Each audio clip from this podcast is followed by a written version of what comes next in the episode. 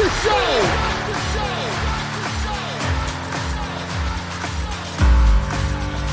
You have all made it to the dance. You have all made it, made it, made it. Start the show. Coming to you from the X Axis, it's John of All Trades with your host, John X. Welcome, welcome, welcome to the John of All Trades podcast, episode 215. I'm your host, John X. Thank you for joining us. Glad to have you back once again. And it is Pride Week here in Denver. That's right. Coming up this weekend are Pride events all throughout the city. We've got the big Pride Parade coming up on Saturday and Sunday.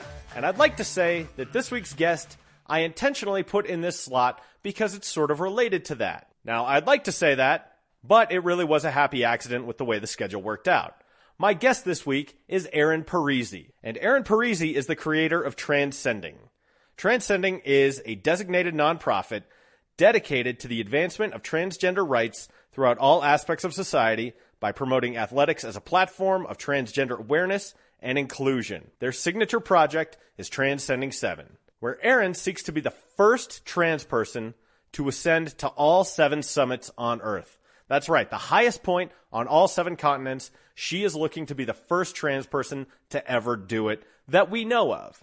And so she sat down with me, and this episode has two kind of parts to it. The first, we talk about coming out as a trans person and going through that process, what it's like to talk to your friends, talk to your family, talk to your work. And I was heartened by the way that she described it because she said it wasn't nearly as bad as she feared. And you can imagine it's got to be a scary process to come out as trans. She said she did lose her spouse, but the majority of people in her life were very supportive. And she discovered a whole new community of support, people that love her, people that are there, have her back, and appreciate her living a more authentic version of herself. She is fully herself now, and that is fantastic. I think it goes without saying, but I just want to make this crystal clear. I am an ally. I am an LGBTQ ally. That's right. I am very supportive of LGBTQ rights. LGBTQ rights are human rights, and I think it's time we all recognize that and support them in any way that we can. The second part of this episode is we talk about mountain climbing and mountaineering. And man, that is just so cool because I'm one of those weird people who's lived in Colorado my entire life, but never even climbed a 14er. I should really get on that. I mean, that that seems like something you need to check on a box to, you know, prove residency or something. But I haven't. So this is a world that's new to me. Now, out of the seven summits, Aaron's already done four of them. She's hit Australia, she's hit Africa, she's hit Europe, and she's hit South America. And she gives me great insight into what it's like to travel to these places. She even gives me some good mountaineering stories. The story towards the back half of this podcast about summiting to the top of Mount Aconcagua, man, that's worth the price of admission alone. I'm proud to feature her work. I'm proud of her courage in everything that she does because these are athletic feats. Make no mistake about it. These are hardcore. I mean, hitting the seven summits on Earth, it's amazing. It's a world I know nothing about, and the fact that I get to peer into this world and experience it a little bit vicariously, man, I hope you get just as much out of it as I did. And with the added bonus of we get to provide a little visibility, a little bit of a platform, and get that message out there that LGBTQ rights and trans rights matter. And if in my own little way I can bring just a little bit more light onto this issue, then I'm happy with it. I'm only one dude, but I'm doing the best that I can. So if I stumble at all in this episode, or if, if I make a misstep, or if I whiff on some terminology here, my sincerest apologies. That is not rooted in malice or lack of care. I'm just simply doing my best, and I want to make that clear here. We'll get to the episode in a minute, but first, I want to give a plug to our two sponsors. One is Four Degrees. They've been with me since the beginning. If you're doing anything on the web, they'll help you do it better. Build your communities, get your message out there, and get it in front of the people who need to see it most. Whether that's through social media or anywhere online, you're doing advertising, you're doing promotions, you need some sort of plan to connect with the people who need your good service, product, or candidate. Four Degrees can help you do that. Find them on the web, the number four, D E G R E dot E S, and tell them John of All Trades sent you. Our other sponsor is Deft Communications. That is the company that produces these podcasts, training, content, engagement, podcasting. That is what we specialize in. If you've got a company that has a story to tell, or maybe it's an organization, I want to work with you because that's what training, content, engagement, and podcasting are about. They're about telling your story in a new, robust, and better way. I've been at this for more than 12 years. I work fast, I work efficient, I'm very resourceful, and I'm kind of unorthodox. So if you're looking for a new approach, I'm your guy for that. Check out Deft on the web, D E F T C O M dot U S. Now then, let's get to episode 215 with Aaron Parisi, founder of Transcending. This is a fantastic episode, one I'm enormously proud of, and I just could not be more thrilled to feature the work of Aaron here on episode 215. Her episode starts right now.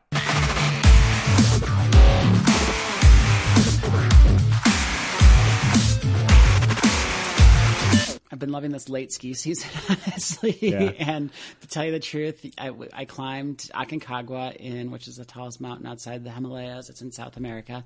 I climbed that in February. So since then, I've been doing a lot of just trying to stay in shape. Sure. And um, I've done some backcountry skiing, but I have been loving the fact that the lifts are running so so late into the season. So Are you more summer or winter? I like the shoulder seasons, honestly. Oh, really? Yeah, Okay. yeah. I definitely love the shoulder seasons. All right. Well, I, I'm more I'm more a summer guy. So now that the uh, the weather has turned, I am quite happy about that because I have two small kids too, Uh-huh. and when we have to be inside, like we'll all just kill each other, Right. You know. Yeah. But I mean, it sounds like you're outdoors no matter what the season is. Is that fair? That's true for sure. Um, I try to find a way to be outdoors no matter what the season. Den- in Denver, it can get too hot too, so so that kind of pushes you inside also. Right. One of those like heat islands, which uh, which is always tough. It's even worse when you go back east too, just because like you have the humidity too. Humidity, yeah, for sure. I came from back east, so I can understand swimming in just the air that you live in. Right. You take a shower and you come outside and you're like, ugh, okay, that was a waste. yeah, exactly. uh, where are you from? I'm from Buffalo, New York. Okay. Uh, wow. Okay. So you know snow, you know cold, you know humidity. Um, what brought you out here? I just I knew all those things, but I didn't know mountains. So Okay. I came out here and I found the snow and I found the um, you know I found all the good things that we had, but you know a little bit bigger of a city and um, mountains. Yeah, that's what you're always drawn to. And it's what you're sort of doing now, and the reason you're on the show. So, Aaron Parisi, you are the founder of Transcending 7 And tell me a little bit about that. Yeah, so transcending or transcending seven, it's kind of both. Um, we the, the large organization we call transcending, and um, my project is called transcending seven. Basically, I'm trans, and before I came out, um, I was always into outdoor sports and saw a great benefit in my life to them. Um, I've known my whole life I was trans, and I kind of adapted um, or adopted outdoor sports as a way to kind of get out into the, the world, enjoy the world, explore the world, kind of, you know, figure out who I was, find friends when I needed to, and then find, you know, peace and quiet when I needed to. But it was always kind of a distraction. And I never, and I always kind of thought if, if I transitioned, I would have to give up some of that, like, macho kind of masculine Like that rugged outdoors that rugged, yeah. yeah, exactly. That whole image of who I was, but the, that box got tighter and tighter, and I realized that it was kind of a false choice. I didn't have to give that up to be who I was. So, um, and even if I did, I couldn't live another day as in the lie that I was living. So, I uh, made the choice that even if I did have to give up my family, my friends, everything, if I didn't know what was going to happen, but if I had to. I would give it all up to be an authentic. I couldn't lie to myself anymore, and I couldn't lie to the world anymore. So I would be, I would give it up to be an authentic version of myself. And um, when I came out, I found that it wasn't so bad. And then after a little while, I gained some confidence, and I said, "Why, why did I buy this lie that I couldn't be who I was and do the things I enjoyed?" Right. So You're, you're just being the full authentic version of yourself at that point. yeah, exactly. And not, everything should be better when you're yourself. So One would hope, right? yeah, exactly. Well, it's it's funny to me because I, in in a much lesser way. I mean, I, I I don't mean to marginalize the experience by saying this, but it's it's always scariest before you take the leap, right? Mm-hmm. The the cliff face always seems much darker and longer and steeper than it actually is. And when I was talking about sort of even just starting your own business, I had a friend say to me, and anyone who listens to this show is going to be tired of hearing this, but leap in the net will appear. right? You are not going to completely just explode. You you are going to like the support system you have is probably a little bit better than you were expecting. Is that mm-hmm. true in your experience? I think it is. I lost a few friends, and there are some family members that don't stay in as close contact as they used to, and I definitely lost my spouse. But by and large, yes, it's, people realized what I needed when I needed it, and were there for me. And a, and a whole additional group of people came Sure. and and materialized also. So I mean, it's cool because now I have chosen family, and I have my chosen friends, and I have my family, and I have my old friends, and so it's it's it's it's cool. That's good. That, I mean, that's got to be reassuring. And how has it been uh, since your transition? Are you? Uh, what is life before and after? Can you give us a contrast for anyone who may be unfamiliar with this? Yeah, so it takes a long time because you you know you you don't you can't just flip a switch and have this happen. No, But, certainly. um, you know, and- and again, I think work was another thing. It's like friends, family, and work. These are the things we, we worry about losing. Um, here in Colorado, it's been good as far as work goes. We definitely have strong protections. We're one of, I think, 18 states that have protections that cover trans individuals. So that Wasn't always the case either. That's true. I mean, Colorado, as recently as what was that, 20, 30 years ago almost at this point, you know, passing Amendment 2. yeah, Um, but, you know, ultimately that was struck down in the Supreme Court, which is a good thing, but it, I mean, we've come a long way. Yeah, for sure. And you know, today celebrates um, the signing. The governor signed Jude's Law, which allows um, trans people to change their names a lot easier. And we've got a third um, gender option on birth certificates. We can choose X, and we no longer have conversion therapy for our kids. So even today that's is great. a huge, huge advancement. So As we record this, I, obviously we're not airing the day that happens, but as we record Right. this, all three of those things happen today. You're absolutely yeah. right. So, um, yeah, I mean, there's been phenomenal progress in Colorado. So I have some protections and I've been able to keep my job. My, my office has been fairly supportive. Um, I think what happens when you come out is uh, everybody's experience is different. For me, you know, I, I went and I first I saw a doctor. I told well, I told somebody, uh, it was my wife at the time, and she left. So then I was kind of alone, and I still didn't know if I was going to be able to tell my friends or anyone else or my family. So I did then decide at least I could maybe see how it would feel if I del- delved into it a little bit. So I went to see a doctor. Um, and I was already in therapy. So, you know, I'd already been talking these things through with medical professionals. And um, the doctor and I decided we would try to go on um, hormones. So I went that direction, and it just started to feel natural. Life started feeling feeling good. But at that time, I was still alone and not real. I hadn't communicated to anyone who I was. So two months after that, I did start coming out to my friends, and again, it, it, like I said, it was it was reaffirming. A lot of people had questions. A lot of people couldn't see it at the time from where they were standing because I wasn't, I hadn't portrayed that image of myself. So The, the, and and the, the the stereotypical sort of you know Alexis Arquette that we picture in like the wedding singer, right? Mm-hmm. I mean, people have an image of what this is in their mind thanks to sort of in a lot of ways grotesque portrayals and Yeah, for sure. culture. Yeah, we're always like a punchline. You know, trans people are always like that punchline in the movie. Like the the ill-timed like drop in or or single like one-liner that comes and Right. goes from the movie. Or we're, we're murder victims. We're never like Right. actual people. Or, or if you think about like the extended gag that Jim Carrey does in Ace Ventura,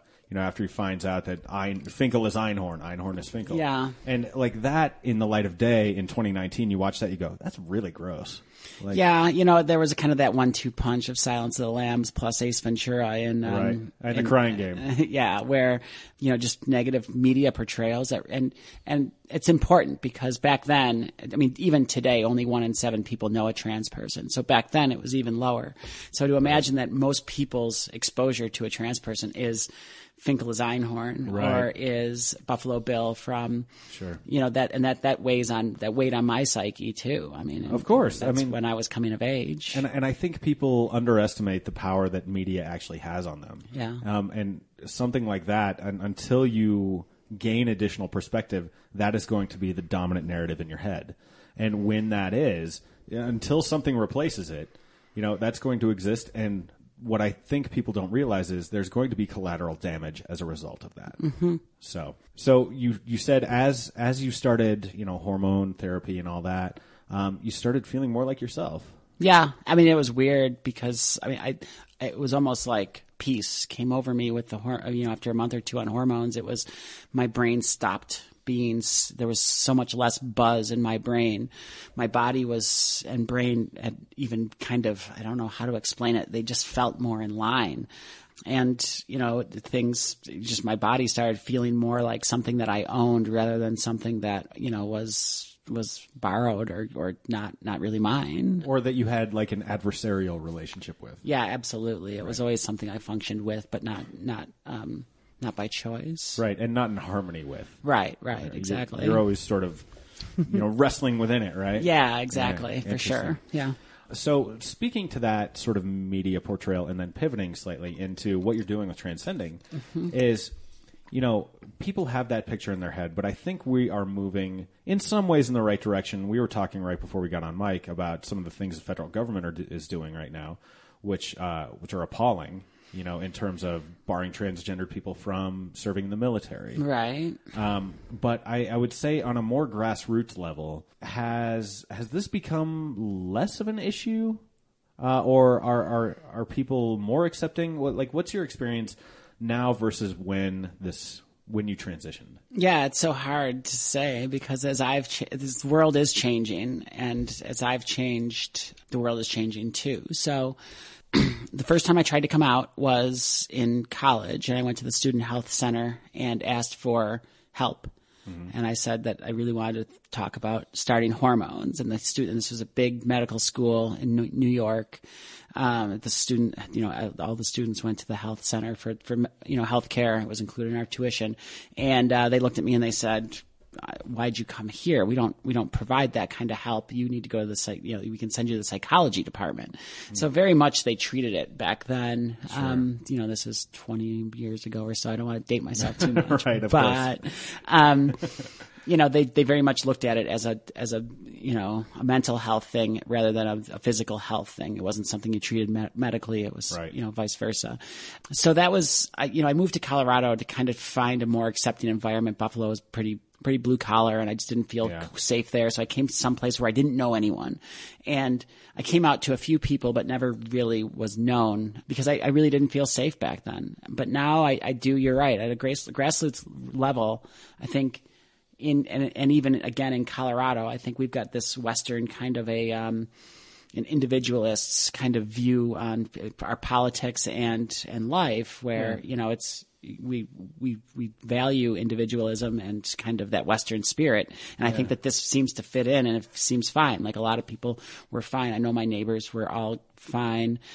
Um, now I see, you know, I, I'm not quite as obvious as I used to be. You know, I used to count on the kindness of others, and I used to find safe places a lot more because you there is still some some closed-minded people out there, but um, Right.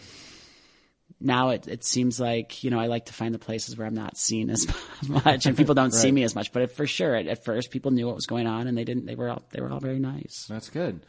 So, marrying this, and I'm sorry about the cat. No, he's, uh, he's shameless. Just, uh, Yes. and we have both of them right here on the table. This is radio, not television. So, but uh, getting into what what led you to we we talked about this a little bit, but you started transcending, uh-huh. and transcending seven is kind of. Uh, you know, I, I would say the signature project. That's our inaugural sign- yeah, signature project at this point. Um, so tell me about transcending seven. So, um, again, trying to change the narrative, we decided that I think parents and kids and and even uh, older people needed to see a, a some a positive trans story, given a lot of the negative trans stories and things that we see in the media. So we wanted to just develop visibility projects and um, highlight you know accomplishments of trans people. I was a mountaineer before I came out, backcountry skier, and um, really into you know climbing and getting into the mountains like a lot of people in Colorado are. And I, I didn't want to sacrifice that in my transition.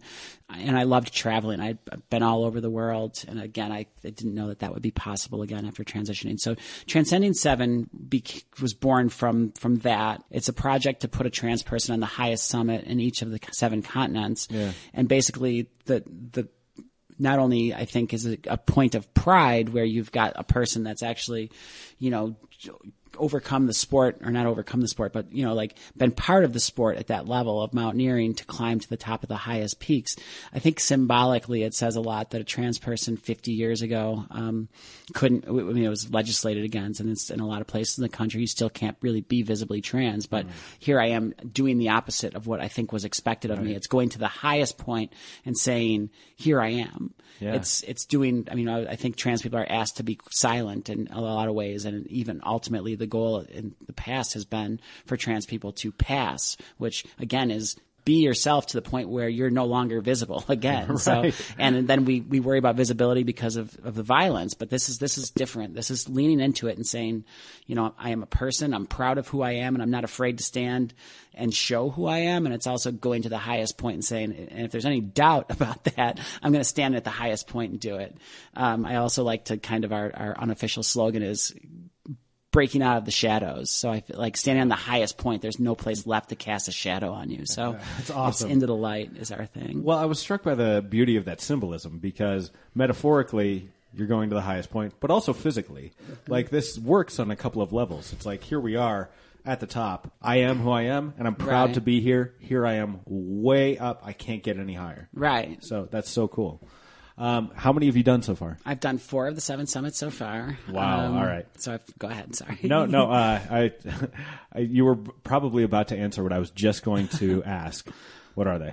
They are Australia's Kosciuszko, which for anybody here in Colorado is kind of your, you know, day hike up Green Green Mountain or something like it's. Oh, really? It's pretty basic, but I never had a passport um, in my name with my gender marker on it before I went to Australia. So Okay. um, it wasn't that long ago that I filled out that application and filed for a passport with. Um, with my name and gender marker on it, and actually have a passport that I can travel with that doesn't out me. Um, so I, the first place I went was to Australia, and it was a little bit easier. You know, they, it's English. They're they are English speaking. They don't have. They're not big mountains. I didn't have anybody to go with, so I was traveling solo. So again, I needed kind of a safer country to go to where. I had a better gauge of what was going on, and um, Australia fit the bill. So I went and I climbed Australia. Yeah, great, great entry point. It sounds like. Yeah. Um, so, how high are we talking? You mentioned Green Mountain, but I mean, how many feet of elevation gain from start to finish? It was 18 kilometers. No, 20. Maybe I forget. I think it was around 20 kilometers round trip. Okay. Or 27. I think it's longer than I. I'm, I think it's 18 miles and 27 kilometers round trip hike. Okay. And then it's um, it's a paved. It's like a it's a, just a track, and you go up to um, I think it's a couple thousand feet maybe. I mean it, it's again kind of a college like your your classic front range like Jeffco. You know like yeah, just easy weekend warrior type stuff. yeah right? yeah for sure. Okay. Cool. Uh, how was Australia aside from that? I haven't been. Australia's awesome. I mean, the beaches were nice. You know, I finally was able to. I mean, that's the first place I really like decided to be brave enough to, um, you know, wear a bathing suit that f- felt right on my body, Good. and I was on the beach and everything. And you know, it's wine country, and then Sydney is gorgeous, and the food is great. So it really was after going through, you know, a transition, a divorce. Um, having to come out to all my friends, Yeah. coming out at work, all of these things. Like it was the greatest like getaway and trip that I could have asked for. It was like it, it was everything I needed: wine, beaches, food, and then I got to climb a mountain too. Awesome. Yeah, so That- in the middle of our winter, so I got Oh, to, I got a sunny vacation out of it. So you were there in like January, February, I think I summited on yeah February February eighth or something. February of eighteen. Yeah, last year, Okay. eighteen. Correct. Cool. All right. What was next? After that, I did Kilimanjaro, which I had already climbed once. I climbed it um, seven or eight years ago. Wow. In my former, as my former self. Sure. And, um, well, the same person, but you know, actually living my existence. I climbed it again um, a couple of weeks after I got back from Australia. So Did you find, um, you know, you mentioned your former self and doing this now Uh-huh. uh, in your current self. Did you find your performance to be different, or are they more or less the same? Um, you know, I I don't I don't know. There's a lot of variables in sports, and I think that it's harder for me to keep. I know that there are physically measurable angles of my fitness that are harder to maintain. My, my running speed is never recovered to what it used to be. I can't do pull ups or push ups anymore. But um, the, I, I'm older as well, so I'm kind of constantly up against the you know aging. but um, Father Time is undefeated. yeah, exactly. So um, I don't know what you know what causes that. I, I train a lot harder than I used to now. Um, I like to say, you know, your heart is the strongest muscle in your body. So you know, if you've got a strong heart, like you know, things get a lot easier. Yeah, yeah. Uh, okay, so you did Kilimanjaro for the second time, and Mm-hmm. that, from what I understand, is a tough climb.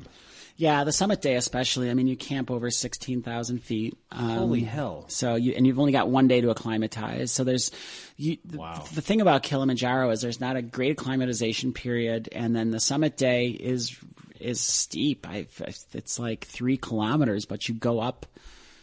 I think it's a five kilometer hike to the top, but you go up three thousand feet. So Oh, it's um, it it becomes a, I have to check those stats, but it's it's it's like stairs that last day, and you see people are str- struggle with that for sure.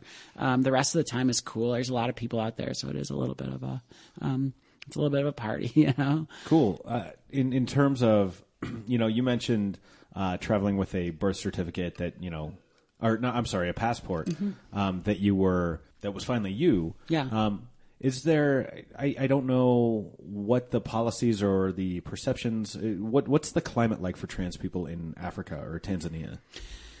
I never found out. Um, That's I- probably I- good. yeah, yeah, exactly. I wouldn't. I, I didn't want to find out. Gay men can face decades in prison. Um, Just for being gay? just for being gay and living as as you know as gay. Um, you know, in a, in a um, relationship. Lesbians face five years in prison, stiff fines, and there's kind of an unofficial or um, kind of a vigilante kind of um, justice that a lot of lesbians um, are subjected to rape and sexual abuse because they're um, it's kind of a conversion therapy over there. Like, Oh, we're, like we're gonna we're gonna work the gay out of you. yeah, we're gonna fi- we'll fix it. This is how we'll fix it. You just don't know. But um, you know, I, I would assume they're not very nuanced as far as um, the the T community goes. And knowing what the policies were, I didn't I didn't want to find out. Now I also was short on funding. You know, we didn't have a we we kind of threw together funds and we decided everything's kind of be on a shoestring because we wanted to go as far as we could, especially, you know, a nonprofit budget. So I climbed with the same people I climbed with eight years ago. So, um, you know, and rather than go through all the middle people, um, along the way to get onto the, the boots on the ground, we went straight to the boots on the ground, but we, I ended up with, I figured it wouldn't be that much of the crew that was there eight, seven, eight years ago. I figured people would kind of disperse and move on and go to different places. But when I got there, it was a lot of the same people, and none of whom you know recognize. They they remembered me by name, and they remembered who I was, and they remembered my climb because we had problems on my last climb, and even some of the people remembered, and they brought back the issues of the climb, uh-huh. but they didn't remember me being Wow. who I you know who I had presented as. Yeah, Interesting. Well, I I mean, ultimately, that's probably good. Yeah. Do you do you worry about uh, with the publicity you know that you do? I and I, I liken this to my my friend Ryan who traveled to North Korea Uh-huh. and then wrote a very long like Medium article about it, and he's probably now banned from North Korea. Yeah. But you know, with some of the countries that have more regressive policies towards trans people, Yeah. um, do you worry about if you were to ever want to go back? A little bit, I do. I think the biggest one for that was Russia. So, you know, kind of moving on. When I finished Kilimanjaro, I moved on to Russia, which is Mount Elbrus. Um, it's a little bit harder of a challenge. It's a it's a eighteen thousand foot peak, a little sh- shorter than than Kili, but it's got its own challenges, like every mountain does.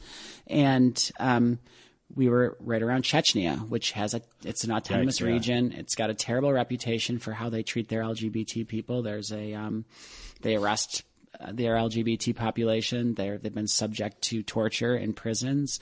Um, they've been they've had to give over their phones, and then it, it turns into a kind of a a web of other people that end up getting arrested because Right. once you've got your phones, um, the phones they start just going after your contacts. Right, they treat it like they, they got some like mafia Yeah. lieutenant, right? And Right. it's like, okay, who are the contacts? You Yeah. know, This is clearly like the gay network, right? Right, and people have died. Yeah. um, many people have died, and there's there's nonprofits that specialize and NGOs that specialize in getting gay people out of um, the LGBT community, out of the the, the Northern Caucasus and um, Chechnya area. So you know, going there and knowing that they've got the technology and the monitoring and, and the, the interest in suppressing their LGBT community to that extent, and they've actually passed a law that makes the trans and the uh, rainbow flag um, propaganda that's not you're not you're not it's it's gay propaganda that you're not allowed to display in public i, I think that they do have an interest in in, in not having me there so um, luckily i don't plan on going back to russia but certainly you know life events change things and Yeah. i I don't think that Russia would. I I do wonder what would happen if I tried to get back into Russia. But you didn't have any problems while you were there. I did not, um, and I, that was a, again a real test of of where I was at physically and mentally. Um, was just having the strength to say I'm going to go into this region, climb this mountain, keep my my head down and my eyes up, and and just be a climber and get to the top, get to the bottom, and get out. Yeah, I, I think I obviously, given what you just outlined, given the uh, cultural politics of the region, that was probably a wise choice. Um, how how quickly did you do these first three? I started on February 8th, I'd say, when I when I got to the top of Kosciuszko. I mean, I, I flew into Australia, you know, the the end of January, early February, Yeah. and then by the end of June, I was done with Elbrus and back home. Jeez. So I did three. I was on three continents in four or five months. That that strikes me as aggressive. Is that? I mean, did that take a toll on your body? I, because people typically train uh, extensively for climbs like this. Yes. Yeah, and I, I and I was again kind of in in the transition process. So I was um, I did have a few surgeries right before I left. Um, so it was it, it was hard to train. It was hard to keep in shape. It was nonstop, and it has been nonstop ever since. You know, after I climbed. Um, after I climbed uh, you know, I took six months off, and it was summer, so I got to, you know, get back into shape. Though Sure. I had to have let a- your body heal. let a my little body Bit. heal a little bit, right? And I had a revision surgery in the meantime, but then Gotcha. I I had to climb. Um, I had to climb. I, I didn't have to, but I, I, I had, you know, we, we chose to climb Aconcagua. So, um, I had about six months to train and we went back into that. So it was a year that I did for just under a year's time period that I did, um, for the seven summits. Jeez, that uh, that is remarkable. Um, what what kinds of when you come down from a climb, what kinds of things uh, is your body going through? Like what what are the effects? How are you beat up from climbing? Because I myself am not a mountain climber. Yeah. uh, I never have been. I and I'm a Colorado native and never climbed a 14er. If that tells Okay. you, Yeah, there you go. Um, sure. So if if that gives you some perspective, so I'm more or less a total ignoramus when it comes Mm-hmm. to this. But can you describe for me sort of like what your body goes through when it goes to that height and then comes down? Yeah. Um, you know, given proper climate, you know, we do these day hikes like 14ers. You go up and, you know, if it just, it just hits different muscles. So you, you make sure you're hydrated and you, you know, you keep the sun off your body. But I think that, you know, some of the most annoying things are really bad sunburn from getting up on a 14 or a 13 or a big mountain in Colorado is the sun is so, so hot. It's very So, intense, yeah. yeah. So you, you know, if you're not careful, you come down with a pretty bad sunburn and, you know, if it depends on how much weight you're carrying. So, um, you know, on a 14er, you're carrying your water plus some, some layers and some food. So you end up with maybe 15 pounds or something. Um, and that, that can hurt parts of your body. You know, your back's a little bit sore or your, um, your arms are a bit sore. And, um, but you know, it's, it's good fun. Um, going up a, a bigger mountain and expedition, expedition mountaineering, you're, you know, sometimes carrying a 40 or 50 or 60 pound pack and heavy boots on your feet and everything else. So pretty much there's not a muscle you can't get worked out at that point. start hitting higher altitudes, you're exposed to wind and snow and temperatures. So just even little pieces of exposed skin can be um, kind of subject to windburn or, or frostbite and um, sunburn at the same time. So it's it's it's weird having you know like face that's windburn in some spots, sunburn in other spots, and Yeah. um, you know so that's that's different. Um, your knees, you know, as I'm getting older, I'm starting to respect some of the my back and my knees a little bit more, Yeah. and paying a little more respect to them. But um, you know, I, I think my favorite part of, I mean, the the process and how my body and my brain connect when I when I climb a mountain is after you've had that big day and you've made it to summit and you've pushed yourself and it's that big day and you get to the bottom and you your brain is going in a million different directions and it's just all adrenaline, but you're still you're so um, you're so you feel so accomplished in having made it to where you needed to go or if if the mountain allowed you to get to the top if not you know you made it as far as you could and you get back to some place and it's just like you're tired you're worn out but you're just you're, you're in a place You're like euphoric, right? you're euphoric yeah When you get to a summit, how long do you hang out up there? It depends. Um, you know, in Australia, at that short peak, it was super windy up there, but you know, I, I, I, I took a lot of time and ate and hung out, and you know, people kind of came and, and went, and I really reflected on what I, what had got what it had taken me to get back out in traveling in the world again after that much time off, um, and and having the doubt that I ever would be able to do it. So I really did savor that moment. On Kilimanjaro, you're up there with you can't go unguided, so you're up there with a guide, and these guides are you know they're they they get a lot of climbers on Kilimanjaro, and a lot of them get really sick at the top. So they're they're really pushing you to come down, and mm-hmm. it's it's not a big mountain, and it's A lot of, is there a lot of traffic on Kilimanjaro? yeah, there is. Okay, I want to take a short digression because uh-huh. recently in the news, someone snapped a photo of the traffic on Everest. Yeah. Um, and I was wondering if you had thoughts on that. Just you know, how many people are are now doing this, and what that's doing to the community? Because from what I understand, it seems to be a lot of like super rich people too. It can be for sure. You know, I didn't aim for the seven summits ever before. Yeah, it was you know there were mountaineering goals that I looked at a little bit more favorably than the seven summits. The reason the seven summits is attractive to me is because um, a trans person has never climbed Mount Everest that we know of, and a trans person has never done the seven summits that we know of. So this is to us, uh, and I think to the world, a first ascent. Um, even though you see those crowds up there, to that extent, you know, if you want to climb a harder mountain, you can find one not far from Everest. You can actually climb one from that ridge and and be up there alone. If you want to climb a more remote mountain, there's plenty more around the world. Um, there's plenty more right here in Colorado. You know, that's I. You know, I hate seeing those crowds. Those crowds were caused by a lot of different a lot of different factors as far as weather goes, as far as um, how teams manage themselves. It, it had a lot to do with, I think, the, the health of the climbers. Like you said, there's a lot of money behind it at this point. There's a lot of non mountaineers up there, but you know, there's a lot of crowded places too. I, you, you know, just living in Colorado, that Everest isn't the only crowded outdoor place, and I, you know, I, I think that's it says a lot that people are starting to gravitate to those places. Well, Um, if, if you've driven I seventy at, at any point in the last five years, Right. Yeah, I mean, people are getting in and out, you know, and there's going to be bottlenecks. Yeah. So I, it's just interesting. I never expected to see a photo like that on Everest. Yeah, and I think it was a very unique moment in Everest's history that caused that buildup of people, and it was dangerous and is dangerous. Um, it'll be interesting to see what the final solution to that type of, um, or the you know what solution they find next to to that is. You know, I think that it really also speaks to different concentrations of wealth in, in the world. So I think you're finding people from other areas of the world that couldn't afford to do it before are finding economic opportunity to some, some extent. I think that that's overlooked, that they're taking pride in their countries and their communities and trying to climb Everest, and they're actually able to do that for the first time. So Yeah, that's interesting. there are a lot of people up there that wouldn't have been up there before. Um, I think that that there are aspects of the people that are climbing Everest, and there's stories that are happening on Everest, like mine, that um, get lost when you see that big long crowd. Um, it's still an athletic feat. I think it still needs to be, and it's there's a lot of people trying to do it. So there's probably some regulation that needs to be done, but. Um, that that there were a lot of unique stories in that line, and Yeah. um, I, hopefully someday we'll hear more of them than just people in a line.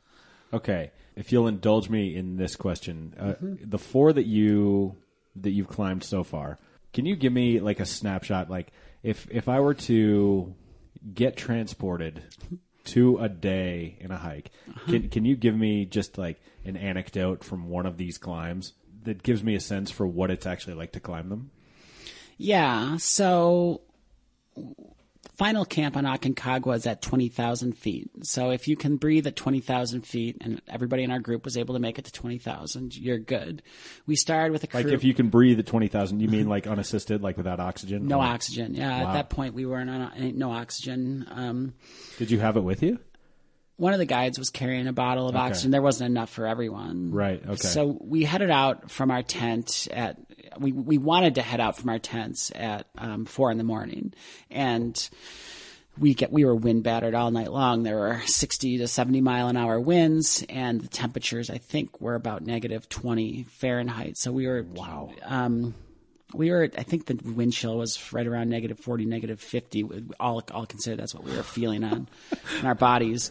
So we decided to wait a little bit longer to leave. So four, five, five thirty. I think by right before six, we ended up heading out. But those were all hours we needed to climb that mountain. Yeah. So then it became a rigorous hike at twenty thousand feet. So as we started going up the first ascent, um, you know, there's there's a couple of ste- kind of roll. It kind of rolls a little bit. So you go up this to um, Independencia hike and then or a hut, and then you have to you put your crampons on and you continue from there in crampons. Okay. By the time we made it to that first hut, we had lost three climbers. Really? Yeah, gone. I mean, they were they had turned around and gone back to the tents. Oh, jeez. We were only an hour, hour and a half in, so we were down from fourteen people with four, you know, four guides to um, to eleven. Yeah.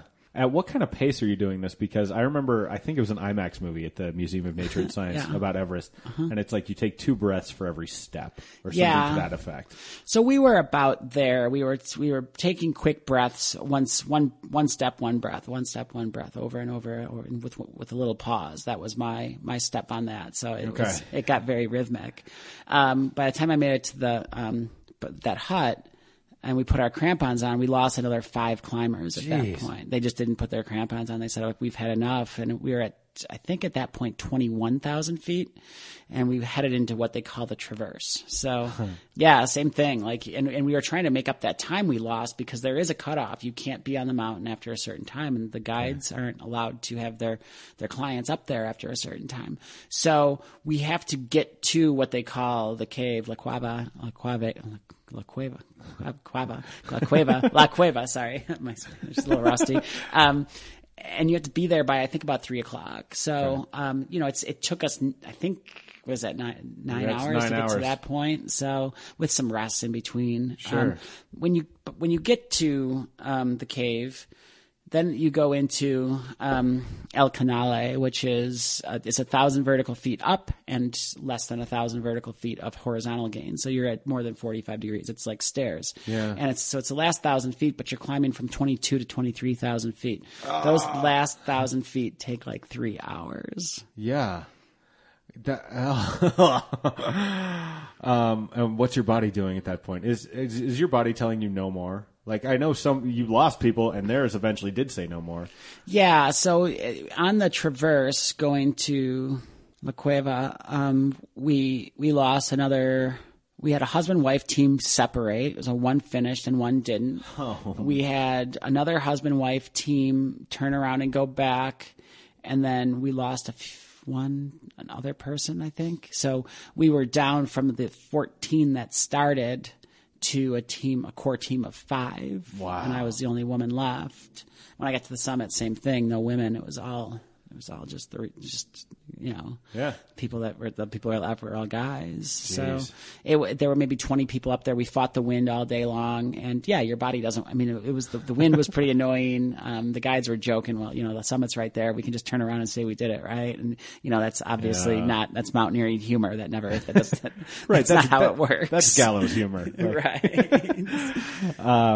What do you do to push through that feeling? Like, I, w- where do you go that gets you over the hump, where other people eventually just tap out and they they go back? I um I think I do a lot of the same things a lot of other people do. Honestly, I um I I start counting at some point. Like your brain, you know, I was focused on again kind of the accomplishment and the feeling of pride that I had just in the fact that I had gotten into South America, into this, you know, through Mendoza, into you know Argentina, into the Andes, and I was working on a team that I, I never thought I'd be back on. So I spent a lot of time reflecting on that and the positivity of that. My brain goes to a pretty positive place. It doesn't spend much time in a negative place. So, So you don't go drill sergeant. Uh, no, you know, negative sometimes when it's really bad, you know, and you're in your nice negative 40 degree sleeping bag with shelter from the wind in your tent, you're like, I'm not going out there. Yeah. But, um,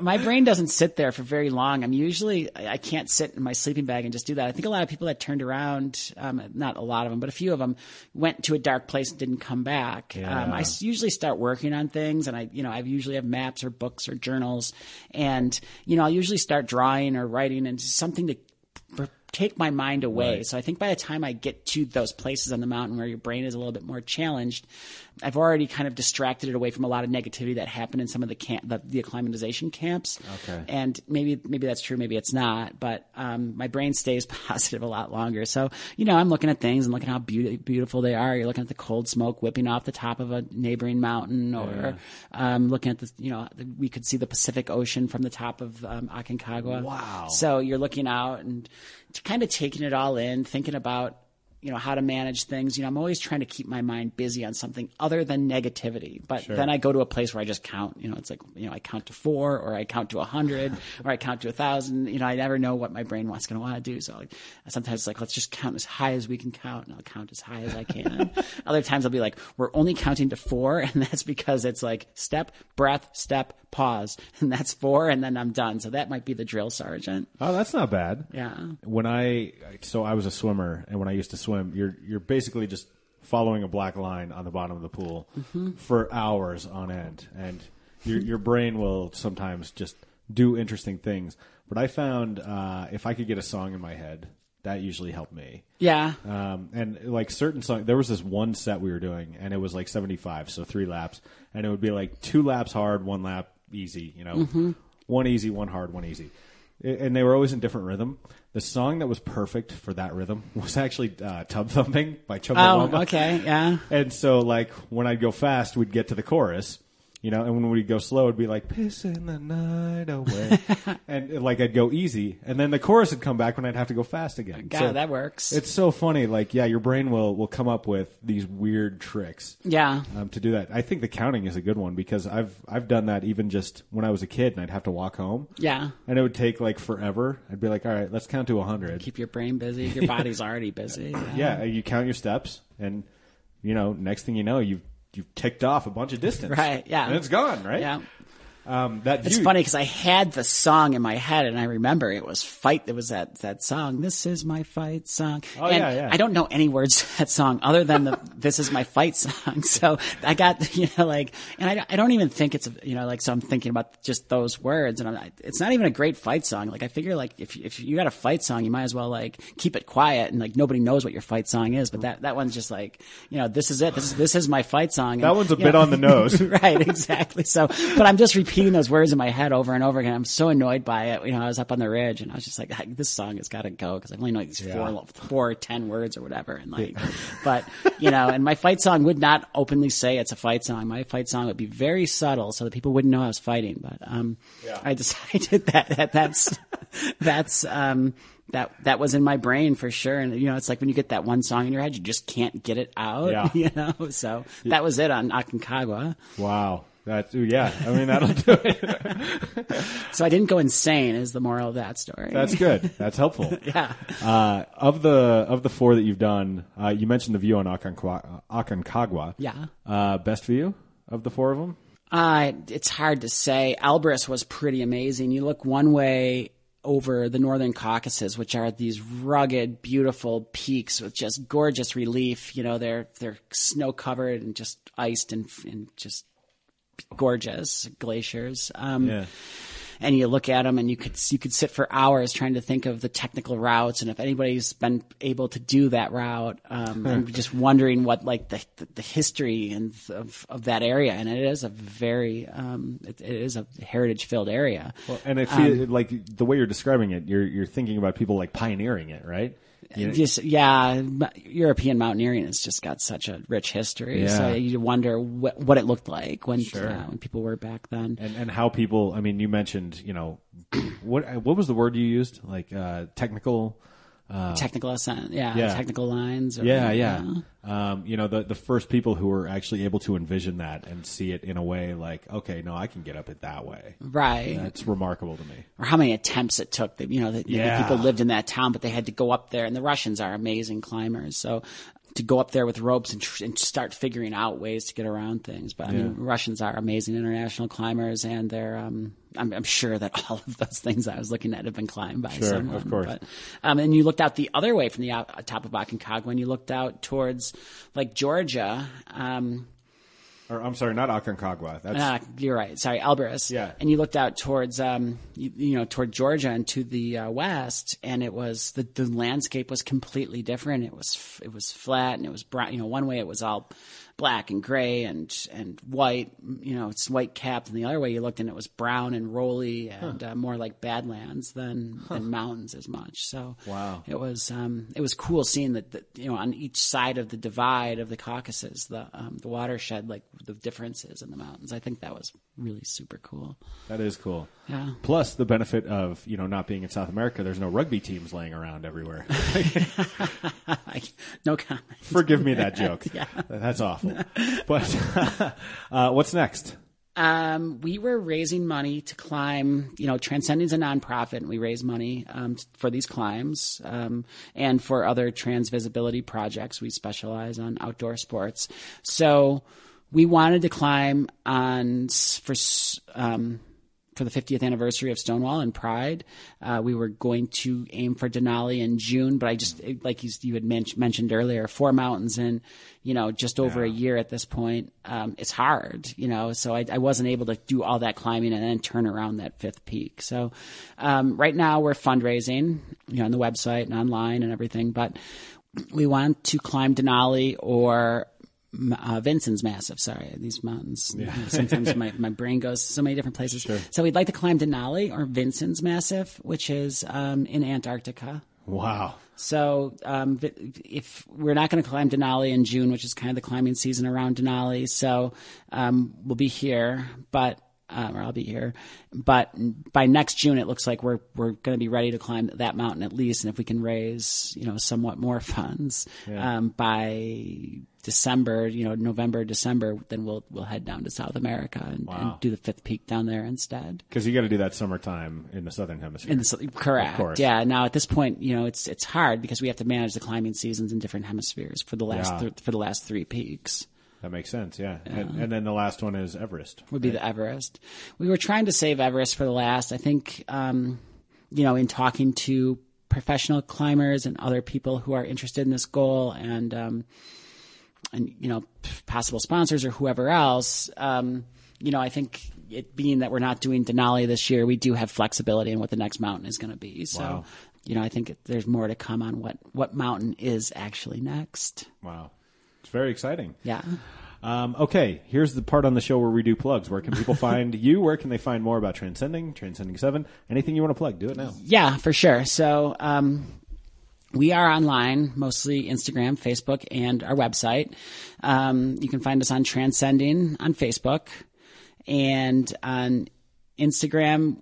And it's TranSending. It's it's spelled without a c, so it's because we're trans and then sending. So we like to we send it like everyone else, right? So it's um it's kind of a play on words, but it's it's just tran and then the word sending, like sending mail, and um, that's on Facebook. On on Instagram, it's TranSending seven. It's the project more on Instagram that we're we've been pushing. So it's tran the word sending again, T R A N sending um, seven, and that's where you find us on Instagram. And then on the internet, uh, we've got both. We've got TranSending or TranSending seven. They'll both take you to the same place. And um, anybody who wants to donate to these climbs and take part in what's a historic uh, goal can sponsor us. You know, we, we do grassroots sponsorship. We did the first four summits on grassroots sponsorship. So what we're really focusing on doing is getting a, right now you won't see it, but there'll be a sponsor page where you'll be able to, um, dedicate um, you know the climb to somebody that you know in your life who's trans or you can give it hopefully at a certain level we'll be able to give you like 10 or 15 words on our our platform that gives you a message um, if you donate some money because really it, it comes down to um, community support to get this done Wow. yeah That's fantastic. Well, Erin, I'll tell you what, this was an absolute pleasure. Um, I, I think what you're doing is incredible. And uh, I'm just really proud to feature the work that you're doing. So thank you for being here and continued success to you. Uh, thanks, John. That wraps up episode 215 of the John of All Trades podcast. Thank you to Erin Parisi for being on the show, sharing your story, sharing your incredible work, and I wish you nothing but good health, good luck, and good weather conditions for wherever you go next and the mountains you climb. I'm excited to watch what you do next. You can find all of Erin's stuff on the companion blog piece, johnofalltrades.us. You heard her list all of the places you can find out more about TranSending. Those are on the blog, johnofalltrades.us. We're also on social media Facebook, Twitter, Snapchat, Pinterest, and Instagram. Across platforms, that's JOAT Pod. Easy to remember, JOAT Pod on any social media platform that you're probably on. Try me on Snapchat. That'll be interesting for both of us. Best ones are probably Facebook and Twitter. We're on iTunes, Stitcher, and a billion other podcatchers. Whatever you're listening to us on, hey, leave us a rating, leave us a review. Hit that subscribe button. Get brand new episodes come right to you and help us move up in the algorithm. I don't know how it works, but I'm sure it does by you doing those actions. I'm back here next week with a brand new episode. Two episodes ago, I was as candid as I possibly can be with you about my mental health.